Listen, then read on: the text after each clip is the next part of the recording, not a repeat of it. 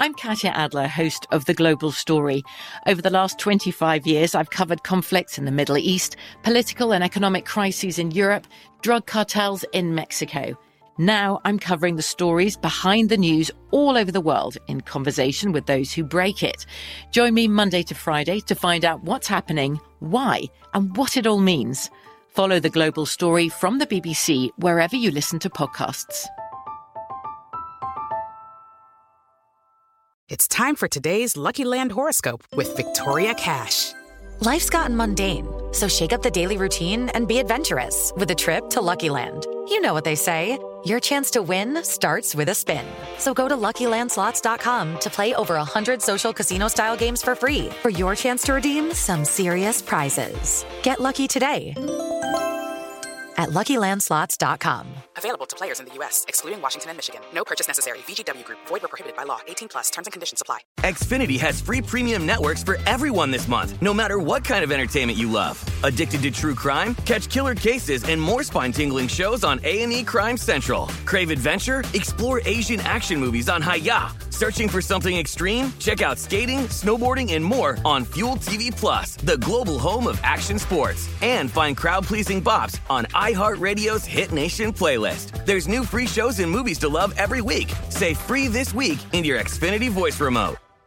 The best conversations I have with my colleagues are the ones that happen when no one is looking, when we're not one hundred percent sure yet what to write. Hopefully, having conversations like this can help you figure out your own point of view. That's kind of our job as Washington Post opinions columnists. I'm Charles Lane, Deputy Opinion Editor. And I'm Amanda Ripley, a contributing columnist. We're going to bring you into these conversations on a new podcast called Impromptu. Follow Impromptu now, wherever you listen.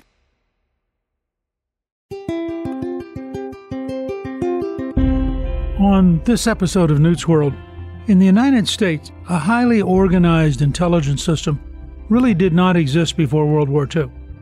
Our geographic isolation, coupled with Puritan-inherited notions that we were above such behavior, meant spying on our enemies or our allies was a relatively rare, often haphazard undertaking. But as Nicholas Reynolds details in his new book, Need to Know, World War Two and the Rise of American Intelligence, that national restraint gave way during the war to an extraordinary intricate network of spying which, post-war, would grow into our modern intelligence system. Here to talk about his new book, I'm really pleased to welcome my guest, Nicholas Reynolds.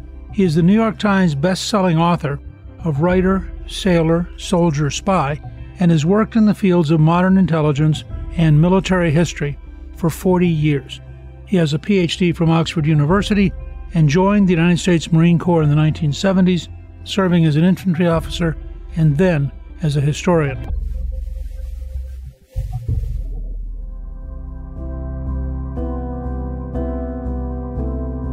Nick, welcome, and thank you for joining me on Newt's World. Thank you, Mister Speaker. Pleasure to be here. I just want to start with an interesting story that I just read of more than a dozen World War Two ships being revealed in the water after a drought on the Danube River caused the lowest water levels of the past century.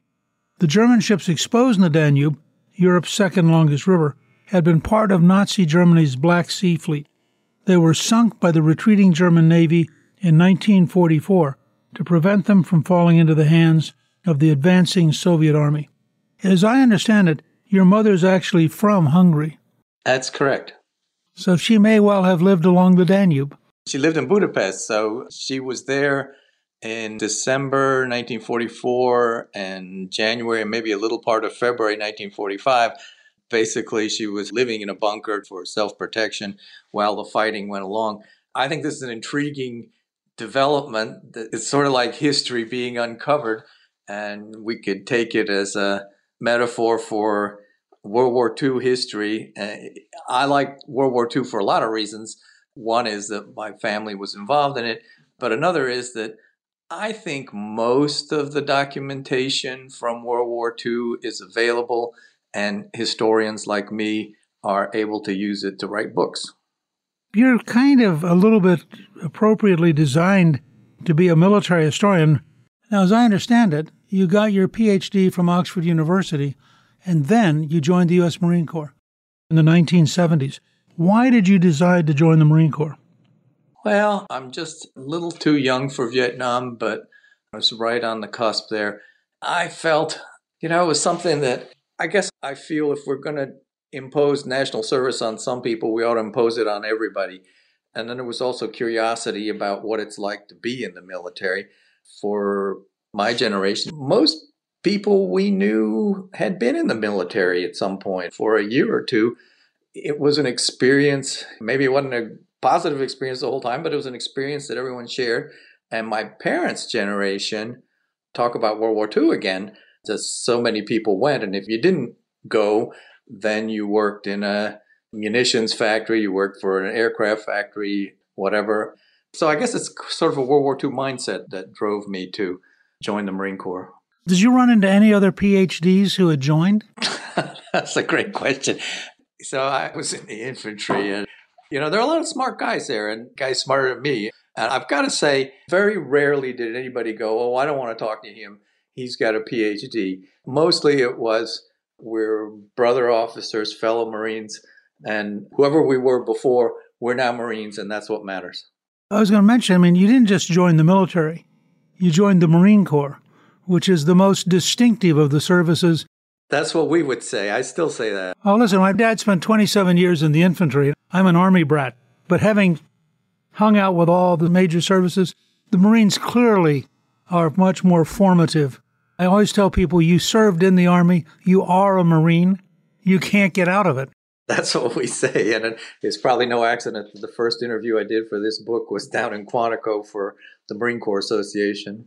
You became the officer in charge of field history, sending historians around the world to capture combat as it was happening, which is something which S L A Marshall had pioneered in World War Two. How did you find that experience of trying to understand the confusion and complexity of battle in virtually real time? Boy, what a great question. What we normally did was conduct oral history interviews, and that's how we captured it. But at the same time, we asked the field historians to keep a journal in which they recorded their impressions of what was going on. So maybe that pattern doesn't come clear until much later because you're only experiencing this small slice of it. In Operation Iraqi Freedom in two thousand three, I was attached to a senior headquarters, so I had a little better chance of seeing General McKiernan is trying to do this and General Franks is saying that. And I had a bigger picture, and then we could refine that picture later on. I think it was a fascinating and rewarding way to be a historian, and has the added benefit of the participants have a chance to record their experiences while the memories are still fresh. And on more than one occasion, we have people come up to us and thank us for giving them that opportunity. So we felt we were doing a social good in addition to preserving military history. From there, you then taught history and case studies and intelligence at the Naval War College, which is a very famous institution which once housed Alfred Thayer Mahan. It did. Probably the most influential naval theorist in history. What was it like to come out of the field and now be in a classroom thinking through what you've learned? That was in two thousand four. You're right. I came from Iraq and Kuwait and went to the Naval War College. There were a lot of other people, officers, students, and faculty who had been to the war, so we were all kind of digesting it together. The amazing thing about military history is everyone doesn't come to the same conclusion. I mean, some people say it was this kind of fight and this is the weapon system that worked best. Other people say, no, absolutely not. It was the other weapon system, or the other decision should have been made. But it was fascinating to try and boil down what we had experienced and to come to some kind of consensus about what had happened. I'm curious. I've never had a chance to ask this to anybody. Have you ever looked at the effort to understand combat history in the Civil War? Because as I'm listening to you, I'm thinking, you know, they're taking a very tiny military on both sides and radical changes in combat capability and adapting in a four-year period to an astonishing degree. I'm curious how much that was self-aware and how much of it was just doing whatever worked. I have looked at Civil War history, and as the war goes on, how does an army learn how to fight? You know, does the general consciously say, I'm going to try this kind of tactic, or does he wake up one morning and just do it? I do have a theory, and that is on the tactical level, on the eight or ten guys around you, it's probably more reflexive. You don't think about what you're doing. You just go and do it. I think a lot of people who are successful in combat are also gifted athletes. So there's the quick muscle memory. There's the quick reflexes. There's also a kind of charisma that propels you and your comrades in arms towards the front. At the higher levels, that becomes so complicated fast. These days, you become a soldier or a Marine, and you do that all day for twenty years, right? You go to school, you go to exercises and whatnot. What was the pattern in the Civil War? You know, Grant went and ran a grocery store for a while, you know, after he graduated from West Point and the Civil War. He wasn't going to professional schools. He did go to the Mexican-American War, so there was a little bit of learning there, but how do these guys learn? After the war, you do have some people who are trying to sit down and go, so what worked and what didn't work? But during the war itself, boy, I don't know. You clearly have, you know, Jackson's ability in the Valley at the very beginning of the war. He clearly inspires his troops in a way that makes them stunningly effective. The Army of the West under both Grant and Sherman is very, very fast, whereas McClellan, who's an engineer, creates a very slow, cumbersome, engineer-like armies. It's just an interesting question. That's the training at West Point. They're trained to be engineers. Right. They weren't actually trained into war fighting in that cycle. They wanted the engineers to go out and build America, which they had been doing. So to get back to your history, you ultimately go to work for the C I A. How did you become a C I A archivist and historian? I'm a C I A generalist first. And in my day, which would be the eighties and nineties, now, if you want to join C I A, you go to the website and you look up the career track you want and you press a button. In my day, someone would give you a phone number and say, oh, call Bob. Long story short, I wound up as a generalist and I was in the Directorate of Operations. And so I was involved at home and abroad with espionage. And then at the end of my career, I had another great niche job, which is historian for the C I A Museum. And I did that for about five years. And that was a terrific job because it's a small museum with a tiny staff, and that means you get to do everything. So you're not confined to writing the labels for an exhibit, but you can do strategic planning, you take tours, you go out and visit other museums, you benchmark, you write monographs, you write exhibit guides. And that led into my World War Two work, or better said, I looped back into World War Two from my work at the C I A Museum. You said at one point it's the best museum you ever saw, and that the rest of us won't be there. I happen to have their promotional, and it says, the best museum you never saw. And it's on the premises at C I A headquarters. I think it's a neat little museum. Of course, I'm biased. And it's primarily a museum for the employees. The N S A Museum is outside the fence. So that's more for the general public. The C I A Museum, the intended audience is mostly the workforce.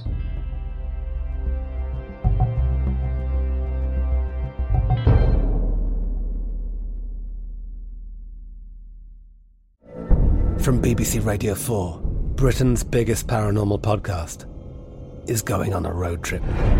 I thought in that moment, oh my God, we've summoned something from this board. This is Uncanny U S A.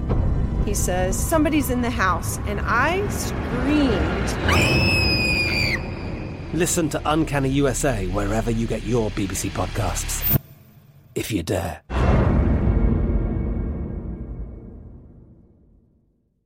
Like many of us, you might think identity theft will never happen to you. But consider this. There's a new identity theft victim every three seconds in the U S. That's over fifteen million people by the end of this year, equal to the populations of New York, Los Angeles, and Chicago combined.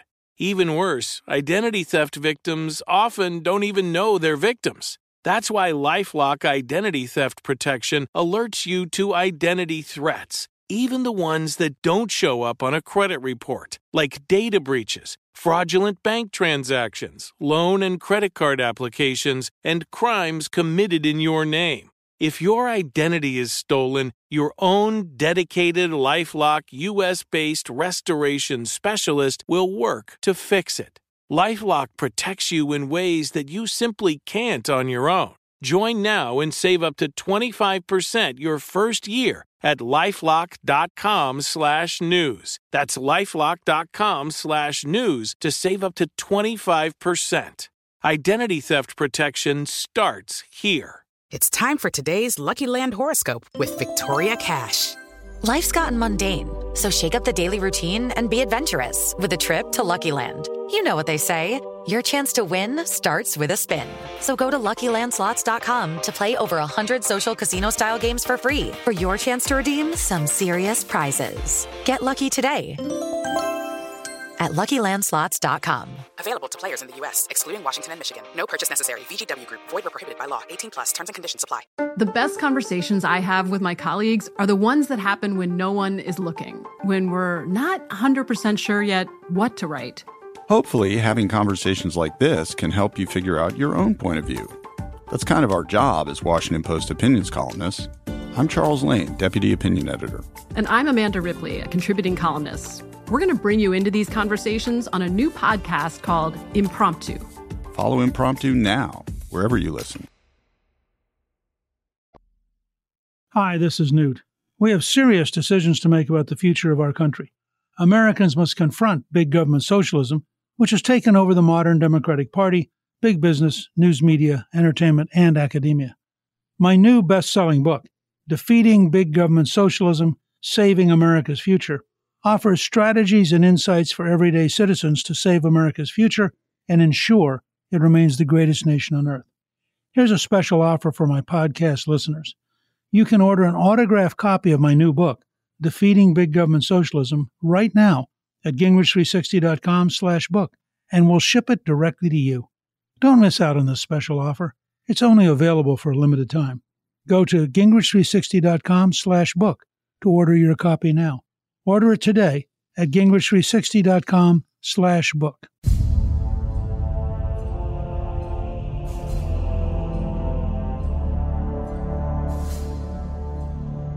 What drew you to deciding to study and write about World War Two?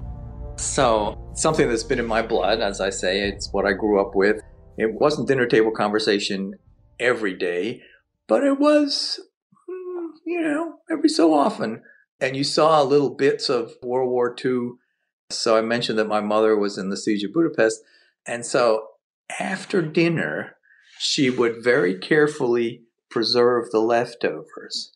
And her brother had been a soldier, and he'd been captured. And when he ate, he surrounded his plate with his arm to protect his food. So it was part of our lives, is what I'm saying. I've always loved to read. And so I start reading, and then I start meeting people. I wound up, my dad was in the Foreign Service after World War Two. We were stationed in Germany, and what better place to study World War Two than Germany, which, so this would be late sixties, early seventies, where people are still walking the streets who were in the fight, in the war, and, and generally willing to talk about it. So I did a little bit of archival research, and then kind of fast forward, I have a friend named David Kahn, who's the author of a groundbreaking work called Codebreakers. He wrote the history of codebreaking when it wasn't cool to do so, in the sixties and seventies, when people didn't know what you could or couldn't say. And he told me one day, he says, you know, nobody's ever written a history of American intelligence in World War Two that looks at more than one discipline. So that's what drove me to write this book, to try and look at the various disciplines and how they grew up during the war and what their relationship was to each other. When you talk about disciplines, can you walk us through what do you mean by disciplines? Sure. A really distinct discipline is cryptology, code making, and then code breaking.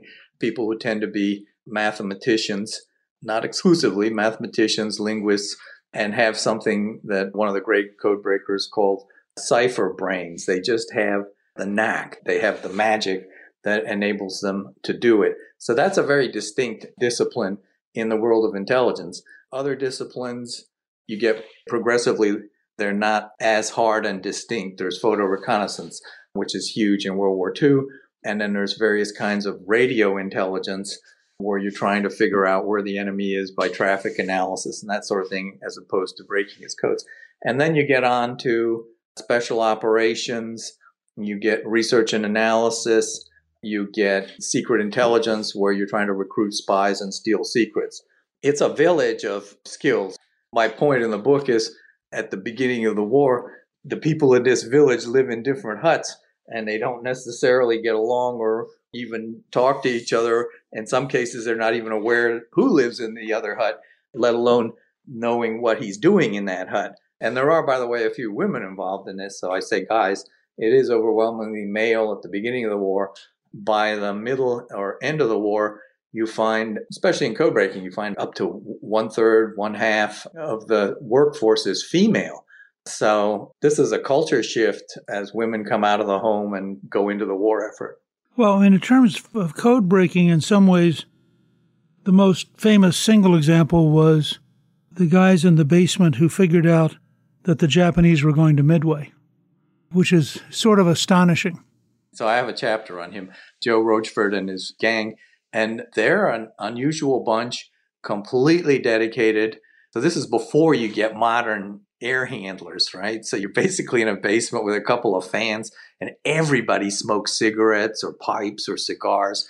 And so the air is foul, the light is poor, and yet they produce. They're an unusual mix of code breakers, of traffic analysis, of trying to figure out, well, uh, you know, you had five messages from here yesterday and ten messages from there. Does that suggest anything?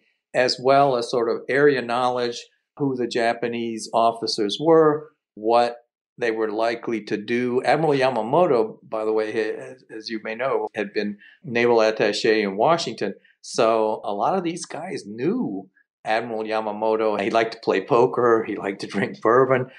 You put it all together, they, they could intuit where he might go and what he might do. And they were right. So it was a near-run thing. As in, there was no No point before the battle at which you could feel really good at, that it would go our way. And even after, there's a little part of my book that I like.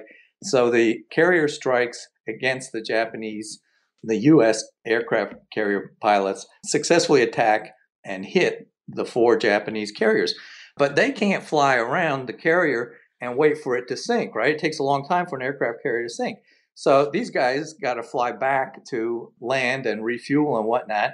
And they leave these carriers burning on the horizon.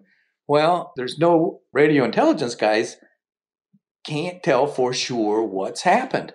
And there is one guy who does know, and it's the sole survivor of the torpedo squadron that flew in low and got shot down. And he is bobbing in the water while the Japanese fleet is sailing past. And then thirty-six hours later, he's picked up. I mean, it's really almost by chance that a patrol plane passes and sees him and comes down. And he says, yeah, I saw them sink. I saw three carriers sink with my very own eyes. And that's when they had the absolute confirmation that the hits had led to. I like these personal stories in World War Two. And at the beginning of the war, it seemed to be more personal stories. At the end of the war, there's there's more industry. The survivor actually was a constituent of mine. And used to come by and talk about that. Ensign Gay, right? George Gay. Yeah, Ensign Gay. It's astonishing. People don't realize that the torpedo planes actually didn't do any damage, but they drew all the Japanese fighters down, which created the space for the dive bombers who then sank the carriers. It's one of the most amazing stories. But now, while that's sort of the great intelligence breakthrough in the Pacific, in the Atlantic, the ability to decipher the Enigma system and the building of the bomb, which was the name for the first really big computer, generated constant waves of information in a way that I don't think Nimitz ever had the advantage of. I mean, we actually know an amazing amount about what the Germans are doing strategically, not necessarily tactically, but just be able to track both in the sea and air and land what they're up to. To what degree is that a dominant factor in looking at intelligence in World War Two? Well, I give it at least a chapter in the book. So I think it's an important part of the picture for a couple of reasons. One is the partnership with the British, which is sort of like dating. At the beginning, they're kind of like two groups that have been sent on blind dates, and then they sort of carefully maneuver around each other and get to know each other. So the Atlantic, the war against the U-boats is a big part of how this code-breaking alliance, Anglo-American code-breaking alliance gets going. The other part is we sink the submarines. The Allies sink the submarines. It's a remarkable combination of code-breaking, yes, getting the message and breaking it out and seeing that the U-boat is being ordered to a certain position in the water, but it's reinforced by other things such as radio direction finding. So there's thirty or forty sites on the perimeter of the North and South Atlantic. And so a German submarine that broadcasts even for thirty seconds is picked up on one or two or three of these.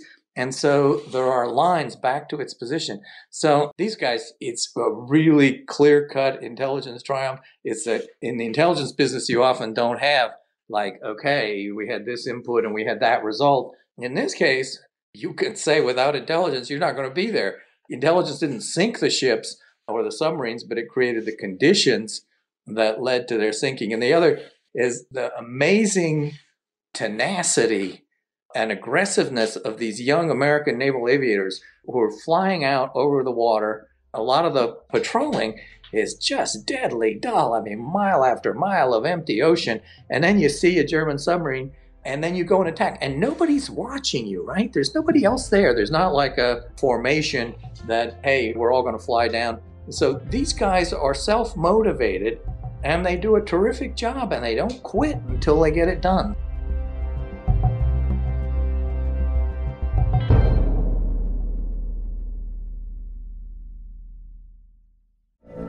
From B B C Radio four, Britain's biggest paranormal podcast is going on a road trip. I thought in that moment, oh my God, we've summoned something from this board. This is Uncanny U S A. He says, somebody's in the house, and I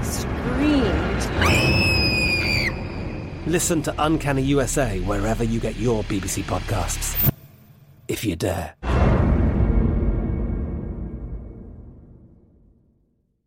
Xfinity has free premium networks for everyone this month, no matter what kind of entertainment you love. Addicted to true crime? Catch killer cases and more spine-tingling shows on A and E Crime Central. Crave adventure? Explore Asian action movies on Haya. Searching for something extreme? Check out skating, snowboarding, and more on Fuel T V Plus, the global home of action sports. And find crowd-pleasing bops on iHeartRadio's Hit Nation playlist. There's new free shows and movies to love every week. Say free this week in your Xfinity voice remote. Spectrum One is a big deal. You get Spectrum Internet with the most reliable internet speeds, free advanced Wi-Fi for enhanced security and privacy, and a free Spectrum Mobile Unlimited line with nationwide five G included, all while saving big. For the big speed, big reliability, and big savings you want, get Spectrum One. Just forty-nine ninety-nine a month for twelve months. Visit spectrum.com slash big deal for full details. Offer subject to change. Valid for qualified residential customers only. Service not available in all areas. Restrictions apply. There's a lot happening these days, but I have just the thing to get you up to speed on what matters without taking too much of your time. The Seven from the Washington Post is a podcast that gives you the seven most important and interesting stories, and we always try to save room for something fun. You get it all in about seven minutes or less. I'm Hannah Jewell. I'll get you caught up with the Seven every weekday. So follow the Seven right now.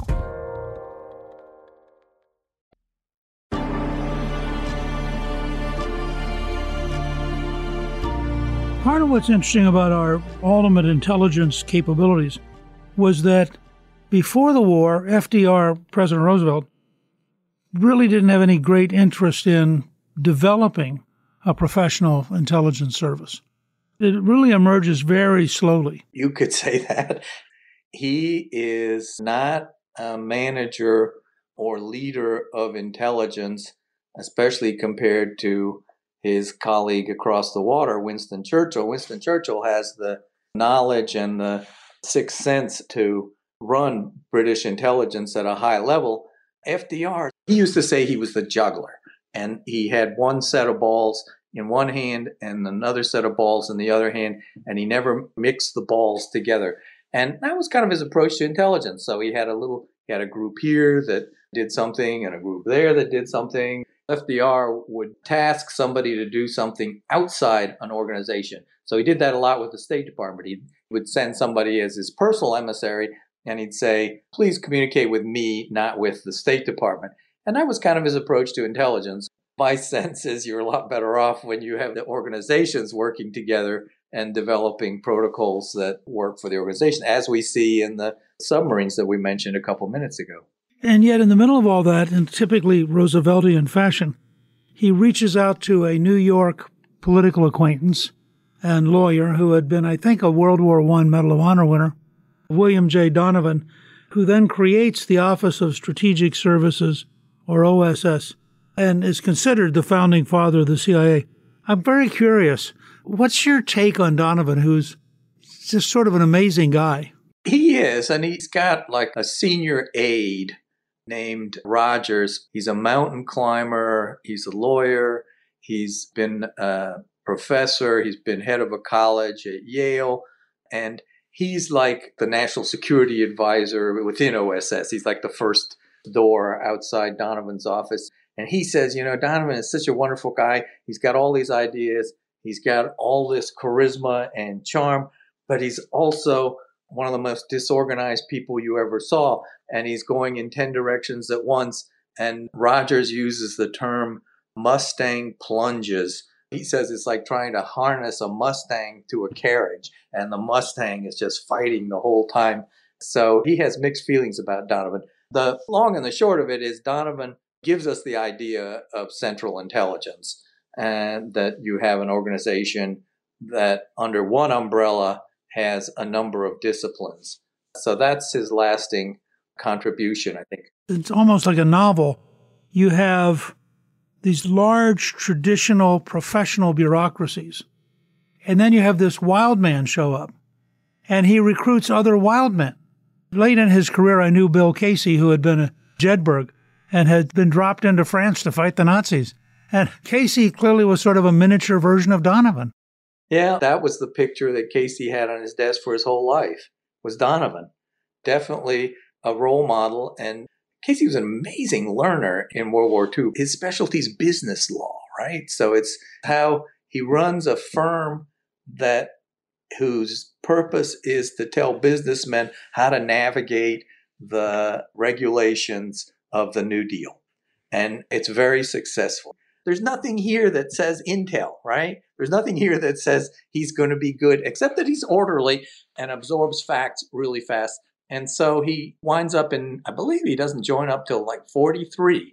And so in the space of like a year or a year and a half, he learns enough about this business. He basically runs the operations to put paramilitary O S S types behind German lines in Germany, which the British didn't want to do. So he's actually having people in the winter of forty-four, forty-five, they're parachuting, many cases with no preparations on the ground. Like there's not a group waiting with a bottle of wine and a loaf of bread like in France. And they're pretty successful. Now, does it change the outcome of the war? No, but it's pretty impressive. Speaking of Casey here, that he learned so fast. He was totally dedicated to his work. In some ways, he was the manager that Donovan should have been. And one of the early tasks that he had was to sort out the paper flow in Donovan's office. And he did. And then they said, okay, we think David Bruce in London, we think his office could use a little tune-up too.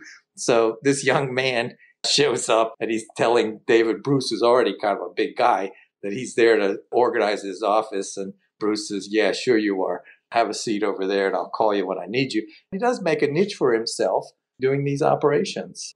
Quite a story. But that was typical of Donovan. I mean, Donovan would recruit talent from all over the place. Absolutely. Donovan found great talent. Donovan was no spring chicken, right? So he's fifty-seven when the war starts. This war is a young man's business. The guys flying the missions, they're in their twenties. Donovan had all this energy and accomplished as much as he did is a credit to him. And in retrospect, we wish he'd been more organized. We wish he'd followed orders a little better. He was a little bit like Roosevelt in that he was Mister Workaround. Instead of coming up with a procedure to do it, he would figure out how to go around the procedure and talk to somebody who would let him do what he wanted. Well, and of course, the process would drive the traditional bureaucracies crazy. Yes, absolutely. A good example is J. Edgar Hoover, who was a very orderly man, and the two clashed increasingly as the war went on. They were sort of frenemies, doesn't quite get it at the beginning of the war. They were rivals who were civil to each other at the beginning of the war. By the end of the war, it was like, hmm, I'm not dealing with that blankety blank. So all of this comes to a sort of a crisis point as the war ends and the bureaucracies win. And on September twentieth, nineteen forty-five, Truman signs the executive order which ends the O S S. The State Department gets the Research and Analysis Branch.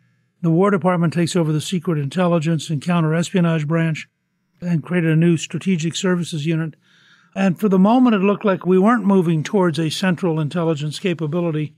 And yet, all of that knowledge had come forward. And how did it then lead to, ultimately, the Central Intelligence Agency? Because the fact is, within months of having abolished the O S S, Truman turns around and creates the Central Intelligence Group. Right. There was a group called the Bureau of the Budget, which was sort of like a O M B. It was kind of like the management company for the executive branch. And that was the guy that the president would look to to say, I want to establish an organization to do this. Show me how to do it. Or now that the war is over, we need to do that. What do we have to do? Truman, he's not been briefed on anything when he becomes president. He hasn't been briefed on the atomic bomb. He hasn't been briefed on code breaking. And he's not a member of the Eastern elite, you know, the guys who've been running the country. And so he's got this tremendous learning curve. And so he relies pretty heavily on the Bureau of the Budget guys who want to see O S S gone for various reasons. Donovan was too wild, undisciplined. A lot of the members of O S S were uniformed soldiers, a few sailors and Marines, and their time's up. They had to go back to their parent organization and be demobilized.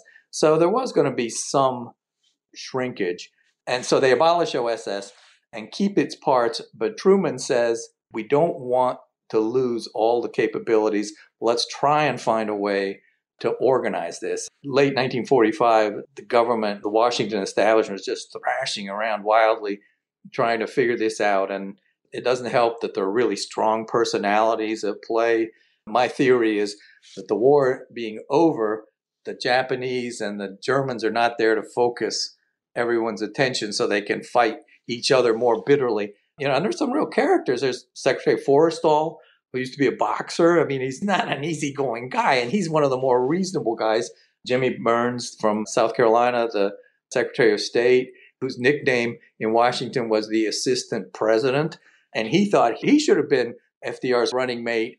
So, I mean, these guys just butt heads mercilessly.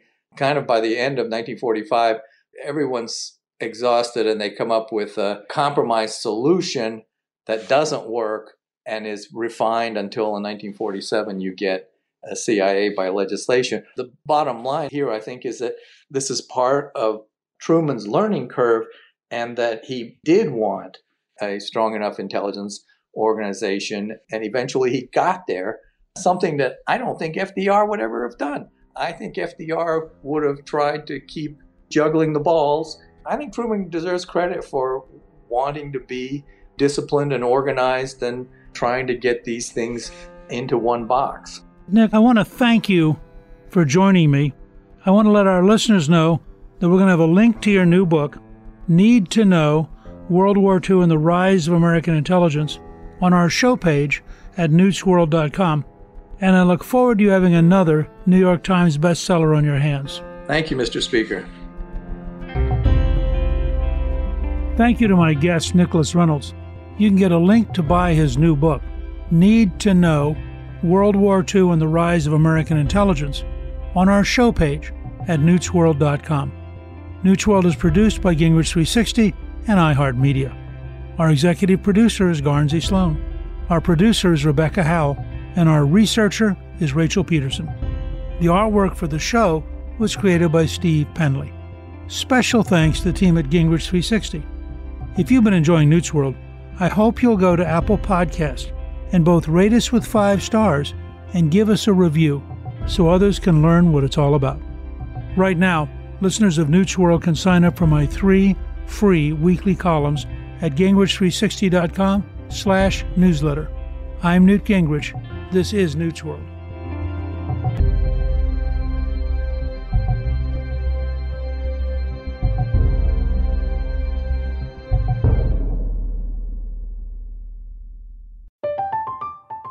I'm Katia Adler, host of The Global Story. Over the last twenty-five years, I've covered conflicts in the Middle East, political and economic crises in Europe, drug cartels in Mexico. Now I'm covering the stories behind the news all over the world in conversation with those who break it. Join me Monday to Friday to find out what's happening, why, and what it all means. Follow The Global Story from the B B C wherever you listen to podcasts. Xfinity has free premium networks for everyone this month, no matter what kind of entertainment you love. Addicted to true crime? Catch killer cases and more spine-tingling shows on A and E Crime Central. Crave adventure? Explore Asian action movies on Haya. Searching for something extreme? Check out skating, snowboarding, and more on Fuel T V Plus, the global home of action sports. And find crowd-pleasing bops on iHeartRadio's Hit Nation playlist. There's new free shows and movies to love every week. Say free this week in your Xfinity voice remote. Zumo Play is your destination for endless entertainment. With a diverse lineup of three hundred fifty plus live channels, movies, and full T V series, you'll easily find something to watch right away. And the best part? It's all free. Love music? Get lost in the nineties with iHeart nineties, dance away with hip-hop beats, and more on the iHeartRadio music channels. No logins, no signups, no accounts, no hassle. So what are you waiting for? Start streaming at play dot xumo dot com or download from the app and Google Play stores today. All you can stream with Zumo Play. Without the ones like you, who work tirelessly to keep things running, everything would suddenly stop. Hospitals, factories, schools, and power plants, they all depend on you.